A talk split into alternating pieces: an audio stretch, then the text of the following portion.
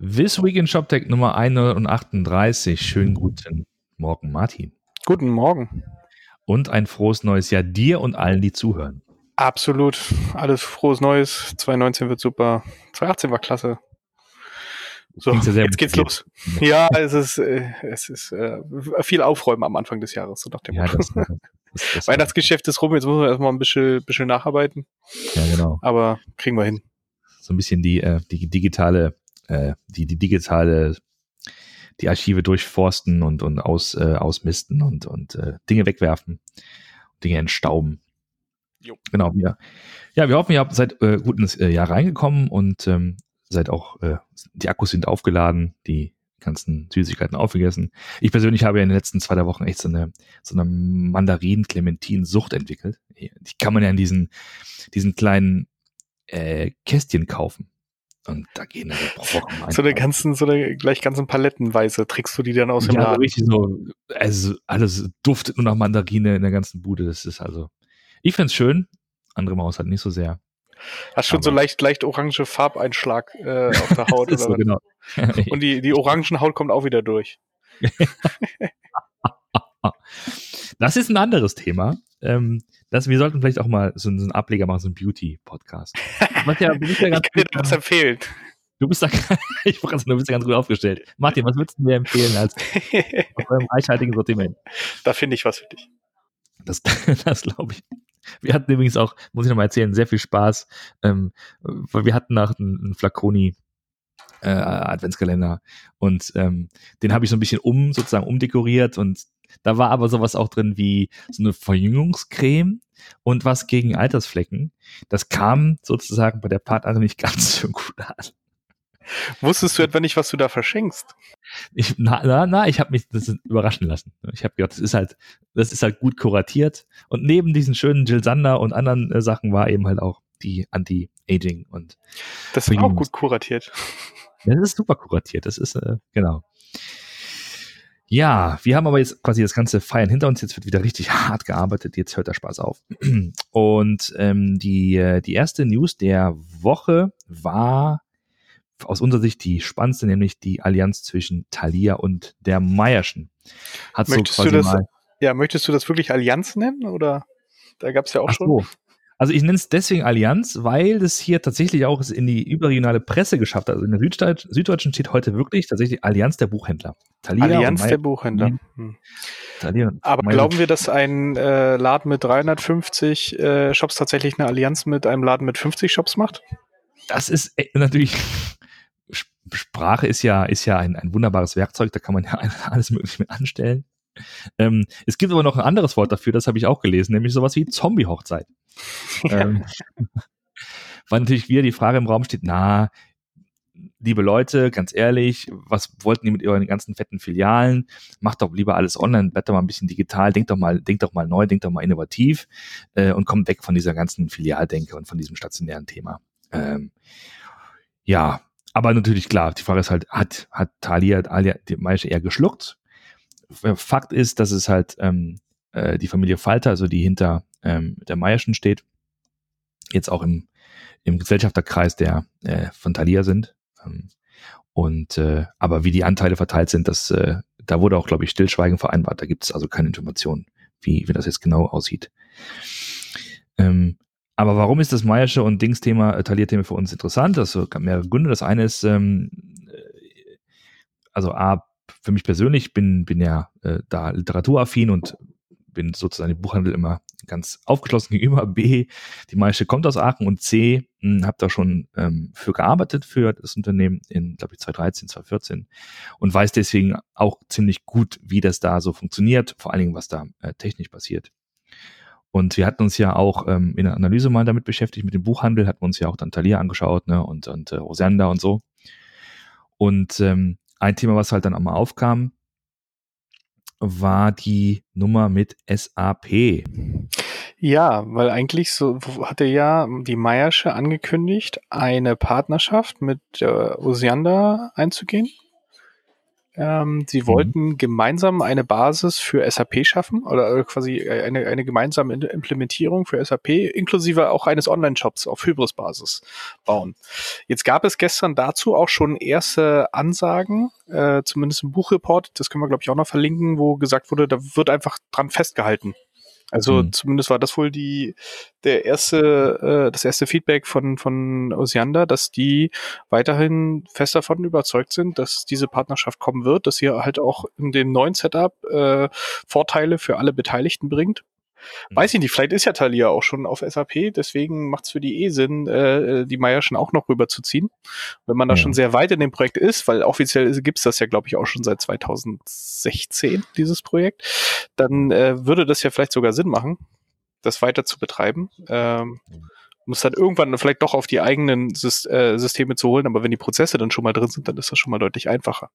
Ja, absolut. Man kann ja diskutieren, ob es wirklich sinnvoll ist, dass ähm, äh, dass man weiterhin sich da so äh, in, im stationären Handel engagiert. Das ist, glaube ich, eine separate Diskussion. Ich, so wie ich das sehe, ist ja die Meiersche ist ja relativ ähm, regional in NRW. Die haben ja 55 Filialen. Und Thalia ist äh, sozusagen im, im restlichen Bundesgebiet aktiv. Und die tun sich in den Städten meiner Meinung nach auch nicht weh. Also ich kenne jetzt kein Beispiel, wo sozusagen eine fette Thalia-Filiale neben einer Meierschen Filiale stünde. Deswegen ähm, ist allein aus der Sicht mal schon das, glaube ich, gar nicht so unlogisch. Und auch so vom Modell, also von der, von der Art und Weise, wie die, wie die, wie die Läden aufgebaut sind, diese Mischung aus, du hast natürlich dann äh, Literatur, Kalender und das Ganze, du hast aber auch äh, genauso viel, ich sag mal, ähm, äh, regionalen TINF. Du hast da Geburtstagskarten und, und, und Notizblöcke und, äh, und du hast bei der Meischen zum Beispiel Spielzeug, die haben vor einiger Zeit einen Spielzeugladen akquiriert und verkaufen quasi eine Hauptfiliale hier in Aachen, verkaufen sie auch Spielzeug. Ne, das sind sozusagen, und das Thalia ist da auch ähnlich unterwegs und die sind auch, glaube ich, verbunden über die äh, Tolino-Allianz, dass sie halt gemeinsam diesen äh, E-Book-Reader rausbringen. Also was das angeht, ist das gar nicht mal so blöd oder unlogisch, sag ich mal. Ne? Ähm, ja, Konsolidierung ist ja gerade in einem, ähm, sage ich mal, in einem Markt, der unter Druck steht, ja eh immer hilfreich, ja, um die Kosten zu drücken. Die Frage ist, und das ist, glaube ich, auch das, was wir, was so das größte Feedback war, was wir so gelesen haben auf, auf Twitter, war natürlich, ja, aber das löst doch jetzt das Innovationsdilemma nicht. Also nur weil du größer bist, macht es ja vielleicht sogar deine Probleme eher äh, äh, noch schlimmer, weil du noch abhängiger dann von dem Filialgeschäft bist. Und du dann noch weniger im, unter Druck stehst, dir eigentlich andere Sachen überlegen zu müssen, um gegen die anderen großen zu bestehen. Weil wenn du selbst groß bist, dann kannst du immer noch sagen, naja, ich bin ja groß und ich habe ja meine Filialen, kann ja alles über Masse erschlagen, äh, habe ja meine Buchpreisbindung, da kann ich immer noch drauf bauen und so weiter. Ähm, aber natürlich zwingt es dich nicht wirklich, ähm, dich mal im Detail damit zu beschäftigen, wie sich dein äh, Geschäftsmodell noch weiterentwickeln kann. Genau. Es ist, es ist eigentlich ein, ein schön vorgetragenes Weiter so. Weiter so mit äh, unter Umständen fair ähm, äh, machen wir unseren unsere, unter anderem unsere, unsere, unsere Services, unsere, unsere Infrastruktur einfach effizienter und sagen, wir gönnen uns jetzt mal nicht äh, zwei Digitalteams oder äh, zwei EDV-Teams, wie es, glaube ich, dann da immer noch heißt, es heißt damals immer also immer noch EDV, ähm, sondern eins. Und man, man, man hat so Synergieeffekte und sagt, okay, Meiersch läuft auf Oxid, ähm, äh, Thalia weiß ich gar nicht, ist, glaube ich, eine Eigenentwicklung. Kommt ja ursprünglich aus, der, aus dem ganzen Douglas-Umfeld, ne, ähm, bevor es dann verkauft wurde. Und ähm, vielleicht haben sie auch, äh, weiß nicht, ein ganz, ganz verstecktes Hybrids hinten drin, keine Ahnung. Ähm, aber ich sag mal, nach vorne raus eine, eine Plattform zu haben, ist ja erstmal keine schlechte Idee und wird, wird wenn es gut gemacht ist, ja eben halt auch dann zu diesen Effekten führen. Nur, ähm, ob es das einzige sein kann, einfach mal nur die Kosten äh, zu, zu sich einzusparen für IT. Ähm, äh, ob das ausreicht, um, um, um na, also längerfristig auch zu wachsen, ist die andere Frage. Ja, ich möchte lösen. Nein. ja, ich habe das jetzt, hab das jetzt extrem ähm, diplomatisch und offen formuliert, aber ich glaube, die Antwort hat, ist schon mitgeschwungen. Ja. Also, äh, wir, wir, können festhalten, es, aus äh, der Sicht der beiden Player macht es sicherlich Sinn. Der Markt ist zu Recht kritisch, was das angeht. Ja. Ich glaube, der Ralf nannte das so schön, was, was interessiert mich, wenn zwei Kutschenanbieter im Kfz-Zeitalter zusammengehen. sind doch eh schon, das sind ja quasi nur noch lebende Leichen, die dort, die dort rumlaufen. Ähm, ja, deswegen, ich bin mal gespannt, was wirklich aus diesem SAP-Projekt wird. Ob es vielleicht noch in diese Reihe von äh, Lidl, Haribo, EasyJet mit reingeht, nach dem Motto, ja. geht alles nicht. Ja, oder ob man, ob man irgendwo erkennt, äh, ob irgendwo erkennbar wird, dass sozusagen aus dieser, aus dieser, dieser Fusion da ein Service entsteht, ein Angebot entsteht, wo man als, als, als Markt dann sagt, oh Mensch, das ist cool, dass das jetzt so gibt. Das wäre vorher nicht möglich gewesen. Da, wir kaufen jetzt verstärkt unsere Sachen dann bei, bei Thalia äh, slash Ja, ne? aber also, äh, ja, kann man hoffen, auf jeden Fall das, was wir bis jetzt so gesehen haben, spricht er nicht dafür, dass das passiert. Das muss man einfach mal so sagen. Wir, wir hoffen es, wir hoffen es auf jeden Fall. Man hofft es ja, auch für die äh, ähm, im, im Sinne dieser Händler, im Sinne dieser, dieser langen Traditionen, die da auch dahinter stehen, auch die, die Familien, die sich ja auch immer sehr verbunden fühlen mit den äh, örtlichen Gegebenheiten, ähm, hofft man es auch immer, dass, dass das wirklich funktioniert, aber das, ja, ist schwierig. Ja, ähm, natürlich gibt's ja auch so, ähm, da kann man schon so ein bisschen nostalgisch werden. Ich meine, die Meiersche gibt's schon seit, ähm, lass mich lügen, 1800 und, und noch was, ne? Ähm, das ist halt familiengeführtes Unternehmen. Ähm, Thalia ist jünger, ähm, aber das ist irgendwie, hat schon was mit Tradition zu tun. Ne? Es geht ja nicht um, um moderne, um, um moderne Startup-Kultur oder so, ne? Ja, absolut. Okay, also deswegen aus, aus mehreren Gründen für, für, für uns ein, ein interessantes äh, Thema und sozusagen zum, zum, zum Jahresstart. Wir werden da weiter dranbleiben und wer halt mehr drüber weiß oder ne, einfach noch ein bisschen drüber, drüber sprechen möchte, so in Form von, von Kommentaren oder Podcasten oder so, gerne, gerne sich bei uns melden. Gut, was haben wir dann, ähm, dann sonst noch im beginnenden 2019? Äh, mir, mir, ist noch ganz kurz was eingefallen, ähm, worüber wir zwar vorher nicht gesprochen hatten. Es kam aber heute reingeflattert. Ähm, und zwar gab es eine Ad-Hoc-Mitteilung von, äh, von Intershop. Ja. Äh, wir, machen, wir machen jetzt wieder äh, Börsenexpertise. Ähm, und zwar haben sie bekannt gegeben, dass ihr Auftragseingang für Cloud-Produkte extrem gestiegen ist. Äh, und zwar im Jahresvergleich um fast das zweieinhalbfache. Ähm, und generell allein im vierten Quartal haben sie wohl einen Auftragseingang von 4 Millionen Euro gehabt. Äh, okay. Was auf das Jahr gerechnet, aufs ganze Jahr waren 7,2. Das heißt, mehr als die Hälfte dieses Auftragseingangs haben sie im Q4. Da hat der Sales nochmal richtig Gas gegeben und hat nochmal äh, alles abgeschlossen, ja. damit man dieses Jahr noch was feiern konnte. Also letztes Jahr. ähm, ja, schau mal. Haben, äh, sagen jetzt, sie haben insgesamt 13 Kunden äh, also wirkliche Cloud-Kunden und äh, sagen, dass das jetzt halt doch sehr gut funktioniert. Ob, äh, jetzt kann man natürlich nicht nicht hundertprozentig die Planungen. Was sie auch gesagt haben, ist, dass es jetzt nochmal eine, eine Kapitalerhöhung geben wird. Also ähm, Intershop sammelt nochmal Geld ein, gerade auch bei den, bei den aktuellen Investoren. Das ist ja klassisches Bezugsrecht. Also äh, äh, ist jetzt so ausgelegt, wenn du acht Intershop-Aktien hast, dann kann, hast du Recht auf eine neue Aktie. Und die wird quasi zu einem Preis, ich glaube, von etwas über ein Euro rausgegeben. Ähm, ja könnte also da versucht man nochmal Geld einzusammeln. Das sollten auch nochmal etwa ähm, drei, vier Millionen sein, die, die man dort nochmal zusammenziehen möchte. Und also man ist mal gespannt, was da jetzt noch alles kommt äh, ähm, mit diesem Geld. Vor allen Dingen würde mich mal interessieren, wer, wer diese Cloud-Kunden jetzt natürlich sind. Ähm, vielleicht natürlich. kriegen wir da mal irgendwas mal raus, weil jetzt haben die natürlich im vierten Quartal alle unterschrieben. Jetzt muss man halt warten, bis die live gehen. Das dauert dann wahrscheinlich, da werden wir wahrscheinlich viertes Quartal 2019 dann die Live-Gänge dann sehen, wenn das so normal ja. läuft wie sonst. Ist das, ist das so runtergebrochen, dass man weiß, ob das Neukunden sind oder ob das bestehende Kunden nee, sind? Nee, natürlich nicht. Natürlich nicht. Es ist, ah, Cloud, ja. es ist Auftragseingang Cloud. Also das kann ah, alles ah, sein. Das kann auch sein, dass die genau. einfach nur als Zwischenhändler für, für Azure äh, äh, irgendwas gemacht haben. Was ich jetzt hoffentlich nie, äh, was ich nicht hoffe, dass sie das da drunter zählen ähm, oder dass sie das überhaupt anbieten. Aber rein theoretisch könnte das halt alles, könnte da alles drunter fallen.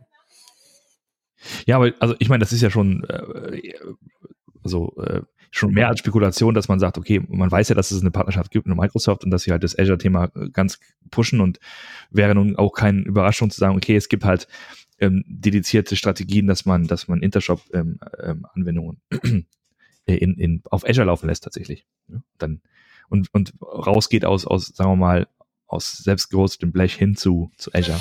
Ja, das ist halt auch so eine Frage war. Also was heißt bei den, äh, also gut, sie nennen es halt Commerce as a Cloud Nee, Commerce as a Service heißt es ja bei Ihnen, diese, diese Cloud-Lösung. Da ist natürlich immer noch ein Intershop dabei, dahinter. Also das, das läuft halt ein Intershop in der Cloud, was natürlich in gewisser Weise auch mitskalieren kann, was ja äh, beispielsweise unsere Freunde bei Mr. Specs auch sehr glücklich macht, dass man mit der neuen Intershop-Version jetzt endlich auch wieder in den, äh, in den Public Cloud halt gehen kann und, und dort skalieren kann. Ja.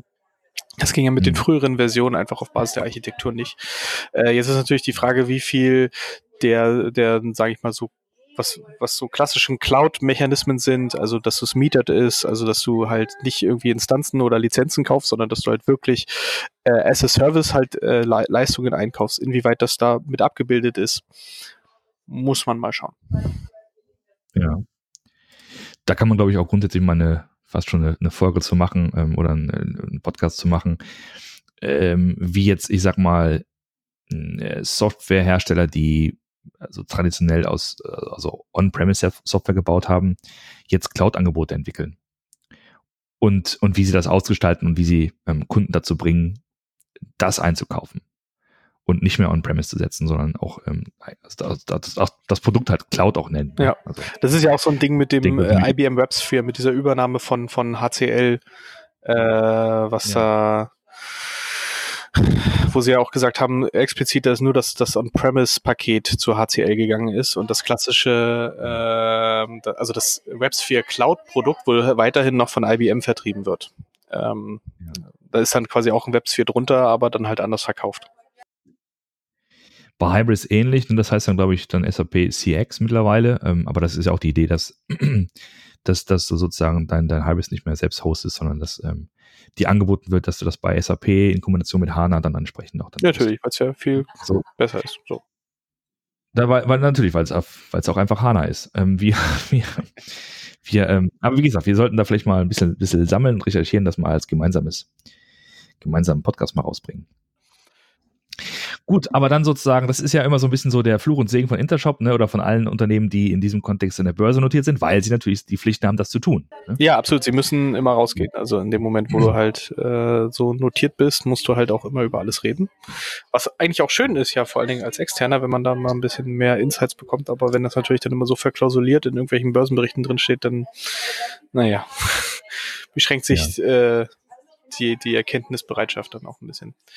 Aber machen wir mal weiter. Ähm, Elastic Path hat auch eine neue ähm, eine Personalie angekündigt. Und zwar ein Phänomen, was wir schon öfter äh, beobachtet haben, dass nämlich Menschen, die vorher diese Unternehmen und die Produkte dieser Unternehmen bewertet haben, auf einmal in führenden Positionen landen.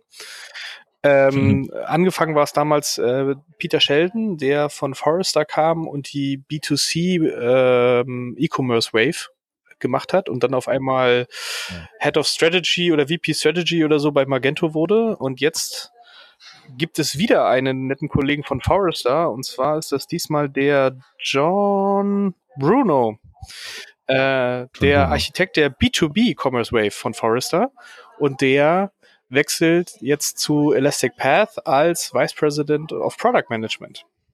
Ähm, ist natürlich, ist natürlich ein ganz smarter, smarter Move und, und auch nachvollziehbar, wenn du halt ein paar Jahre damit beschäftigt bist, dir den ganzen Markt anzuschauen und, und so die Insights hast, was genau die Unternehmen so tun. Und man muss ja, also ich weiß es ja selber, ähm, aus, aus, aus Commerce-Sicht, man, muss ja immer ziemlich die Rosen runterlassen, äh, was, was Kunden geht, was um, Umsatz angeht und so weiter und so fort.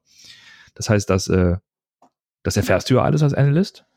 Und ähm, wenn du das ein paar Jahre machst und dann denkst, oh komm, ich suche jetzt einen neuen Arbeitgeber, dann kannst du das Wissen ja mal mit. Ja, ich habe auch manchmal das Gefühl, dass die Leute sich einfach dadurch erhoffen, äh, ähm, dass die Leute im weiteren Verlauf noch ihre Kontakte spielen lassen und natürlich äh, äh den äh, ihren neuen Arbeitgebern dann noch eine weiterhin sehr gute Bewertung innerhalb dieser Waves halt zusichern. Das ist jetzt aber ein Schem, wer, wer Böses dabei denkt.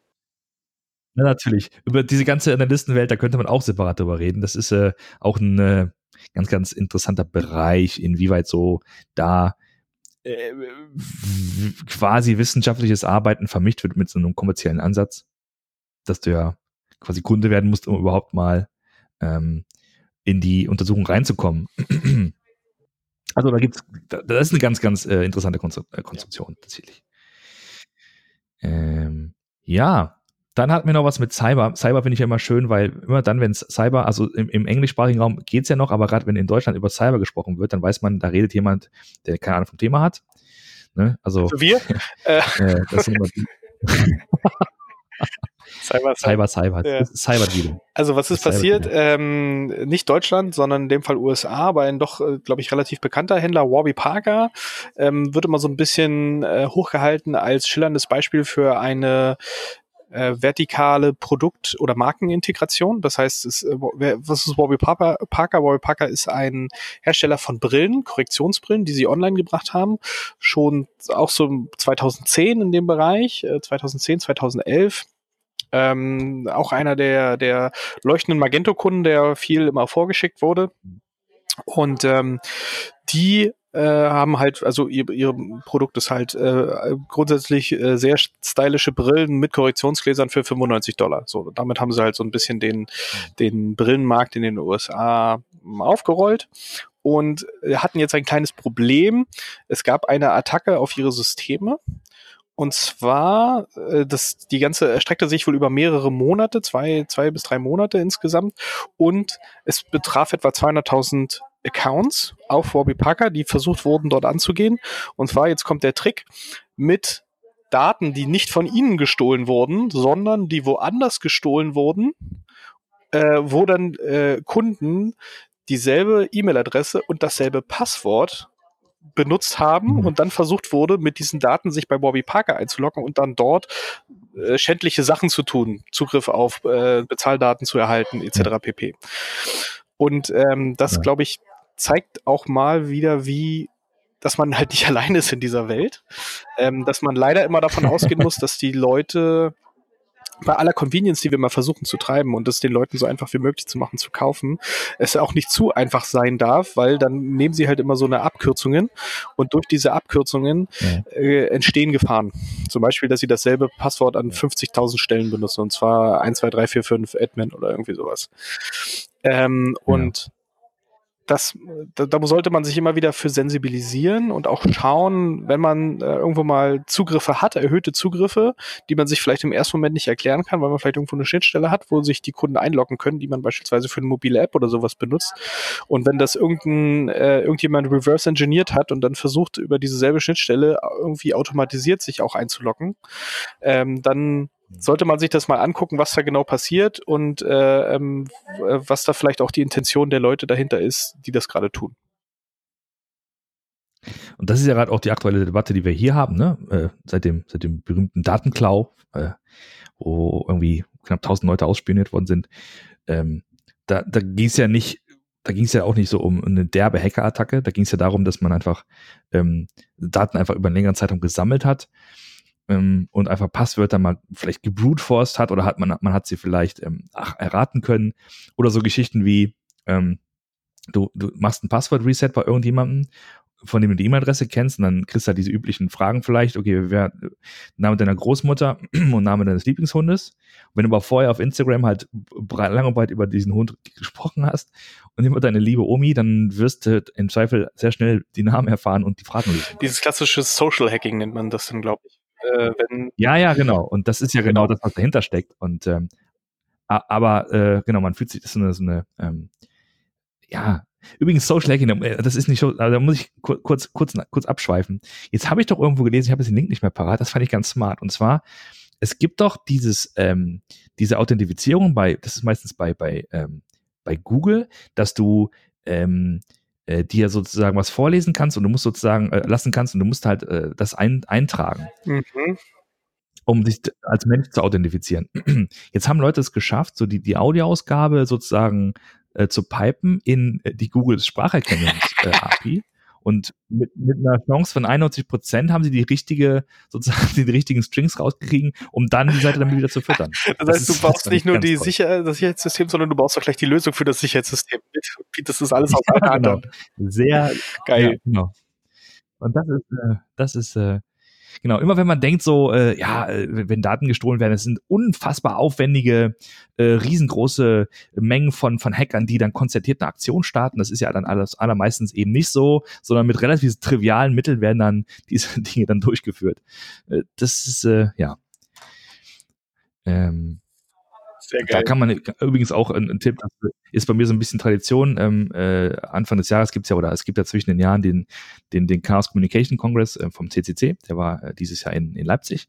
Und da gibt es natürlich ähm, alle möglichen äh, Arten von interessanten Vorträgen zu diesem Thema unter anderem. Und die finden sich auch alle ähm, online, kann man sich da mal äh, reinziehen. Und die sind tatsächlich dann auch haar, haarsträubend, was da äh, im letzten Jahr passiert ist und wie einfach Dinge äh, funktionieren, ja, wie einfach man Dinge einfach äh, hacken oder. Ja, wie kommen wir jetzt äh, weit noch zum letzten Thema? Was ich noch sehe hier ist das Thema Voice. Da haben wir zwei Sachen. Das eine, ein Artikel, der, ich sag mal, ein bisschen beleuchtet, dass, dass auch wo, obwohl vielerorts natürlich geschrieben wird, oder Amazon natürlich auch propagiert, Mensch, wir verkaufen extrem viele Amazon Echo Devices in jeglicher Farbe, jeglicher Ausprägung. Ähm, soll es wohl interne Dokumente geben, die sagen, dass nur zwei Prozent aller ähm, Nutzer ähm, überhaupt mal damit was bestellt haben und die, die, ne, die meisten Anf also die meisten, die, die meiste Nutzung ist eben was sowas Triviales wie Wecker stellen oder Musik abspielen. Das kann ich bestätigen. Das fand ich ganz interessant. das kannst du bestätigen, genau. Ähm, nichtsdestotrotz, und das ist sozusagen die zweite News ähm, von der von der CES, von der äh, Consumer Electronics Show in Las Vegas, die ja diese Woche stattfindet, stattgefunden hat, mh, hm, dass Google jetzt angekündigt hat, äh, dass der Assistant auf mehr als einer Milliarde ähm, Devices äh, verfügbar sein soll. Das heißt nicht nur die eigenen, sondern sowas wie Sonos Speaker, Samsung Fernseher und diese ganzen ja, Sachen. Ja, aber vor allen Dingen halt auch Android-Geräte. Also diese, diese Summe hätten sie natürlich nicht geschafft, ja. wenn sie nicht alle Android-Geräte, die irgendwie mindestens Android-Version 7. irgendwas oder so haben, ähm, dann hätten sie natürlich diese Zahl nicht erreicht. Aber äh, ich denke so 95 Prozent, wahrscheinlich mehr sogar, sind Android-Geräte. Also klassische Handys, Smartphones. Ja. Genau. Das nochmal sozusagen zwei Seiten der Medaille. Auf der einen Seite, naja, ähm, zumindest aus E-Commerce-Sicht ist das äh, Nutzerverhalten noch verhalten. Aber so was die Masse der, der, der Geräte geht, mit denen das theo äh, theoretisch möglich wäre, das steigt natürlich.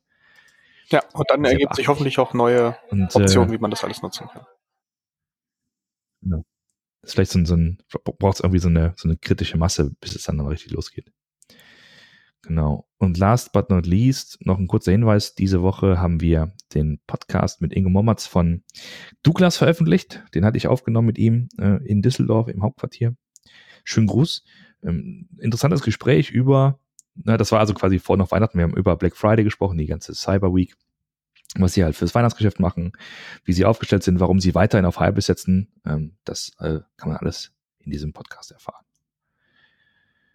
Ja, damit quasi der, der Wochen des genau. Jahreseinstieg 2019. Wir wollen auf jeden Fall nochmal hinweisen auf das E-Commerce Camp in Jena. Kommt zahlreich. Kommt ja. geflogen. Wir werden auch da sein. Genau. Wir freuen uns auf euch. Das genau, das 21. 23. März in Jena. Wir machen da ähm, jetzt auch noch in, in den nächsten äh, Wochen und Monaten werdet ihr noch mehr dazu erfahren und hören, was da genau passiert. Und ähm, das zweite, was wir, glaube ich, sagen können, ist die, äh, die Code Talk, das Commerce Special in Berlin, 4. 5. April, werden wir auch da sein und ähm, freuen uns da auch. Euch da genau. Und K5 werden wir wahrscheinlich auch da sein wieder. K5 werden wir auch da sein, richtig. Da, ja, genau, da werden wir auch in verschiedenen Ausführungen, Ausprägungen mit, mitmachen. so viel sei schon mal verraten, genau. Ähm, das war's dann schon, glaube ich, oder? Dann haben wir eine halbe Stunde gut. Äh, haben wir haben uns unsere zehn Minuten gut gefüllt. haben wir uns zehn Minuten gut gefüllt, haben wir sozusagen, genau, der, der, Vorsatz, ne, fürs, für dieses Jahr kürzer fassen, schon in der ersten Folge nicht geschafft. Aber gut, seht uns nach, war ja auch die erste Folge. Vielleicht ne, in der Zukunft werden wir ein bisschen, ein bisschen Alles klar. knapper, knapper. Vielen Dank. In diesem Sinne noch eine schöne Woche und äh, bis, bis nächste Woche und macht's gut. Bis dann. Tschüss.